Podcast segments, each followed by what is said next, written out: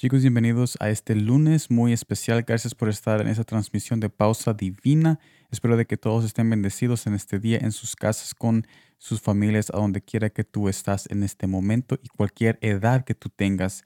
Si tú estás respirando, es porque Jesús está siguiendo está obrando en ti y no ha terminado de obrar en ti. Y aún más después de la muerte seguirá obrando en ti porque estarás junto con Él y verás todas las maravillas que Él nos ha dicho, que Él va a hacer, que Él está haciendo por la palabra que Él nos ha dejado, que vamos a leer en este momento, en, este, en esta transmisión de pausa divina. Estaremos comenzando esta semana en este texto muy maravilloso que está en San Juan capítulo 15, versículo 15, que me dice de esta manera.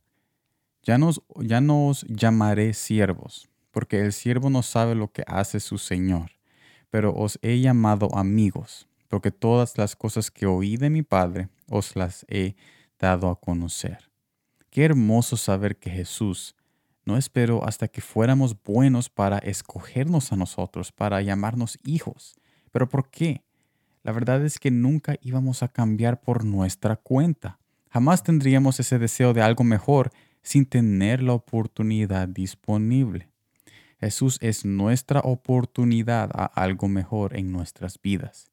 Mire lo que dice San Juan capítulo 10 versículo 10. El ladrón no viene sino para hurtar y matar y destruir. Yo he venido para que tengan vida y para que la tengan en abundancia.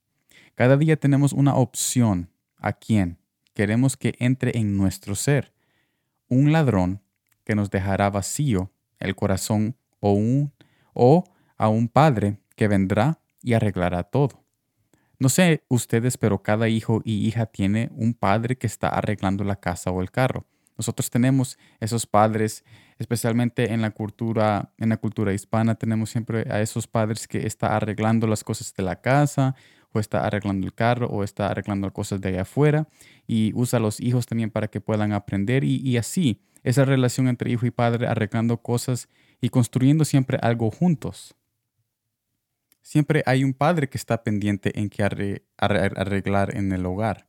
Jesús quiere ser ese padre. Jesús quiere ser ese padre y nos ha dado la oportunidad de poder tenerlo por medio de su sacrificio en la cruz.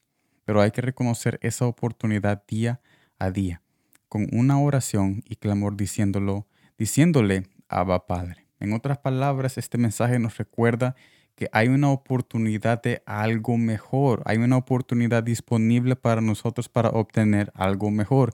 Y no estoy hablando una oportunidad para la promoción, una oportunidad para incrementar nuestras finanzas, hay una oportunidad divina para una vida eterna, porque después de esta vida hay una eternidad que nos espera, sea una eternidad lejos de nuestro Padre o una eternidad con él. Imagínense el hijo pródigo si él hubiera estado una eternidad ahí comiendo con los cerdos. Pero vemos que estaba en el tiempo de la gracia y había una escena muy maravillosa ahí de la gracia cuando él tuvo la oportunidad de regresar y el padre estuvo también dispuesto a dejarlo que regrese y hizo un banquete. Esta es nuestra oportunidad como ese hijo pródigo para regresar porque vendrá el día donde no vamos a poder regresar y vamos a tener que comer con los cerdos para siempre, pero no queremos hacer eso. Es tiempo de reconocer de que Jesús no quiere que nosotros hagamos eso porque no nos destinó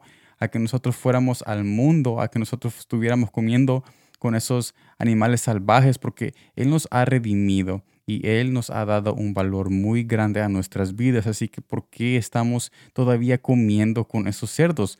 ¿Por qué todavía estamos comiendo de esas adicciones y de esos placeres si hay una oportunidad de regresar a casa? Es tiempo de tomar esta oportunidad en nuestras manos y volver al camino donde está un Padre esperándonos con su abrazo y su calor y su comida, que es el pan, que es su amor de nuevo, que nos quiere recibir otra vez cuando nosotros corramos a Él. Así que los invito a que tomen este mensaje tal como yo lo he tomado personal, porque cuando yo lo creé, inmediatamente yo me di cuenta de que yo necesito regresar día a día de cualquier lugar donde yo me he perdido mentalmente, espiritualmente, porque es necesario siempre estar en casa. Muchos de nosotros nos perdemos en el trabajo porque tenemos muchos problemas, tenemos conversaciones que nos alejan de la casa de Dios, nos alejan de ese límite que Dios nos ha puesto, porque obviamente nosotros andamos pensando en muchas cosas, pero es necesario hacer esa pausa divina y tomar esa oportunidad siempre disponible para regresar día a día, porque nosotros es muy fácil para nosotros irnos, pero es bien difícil para regresar.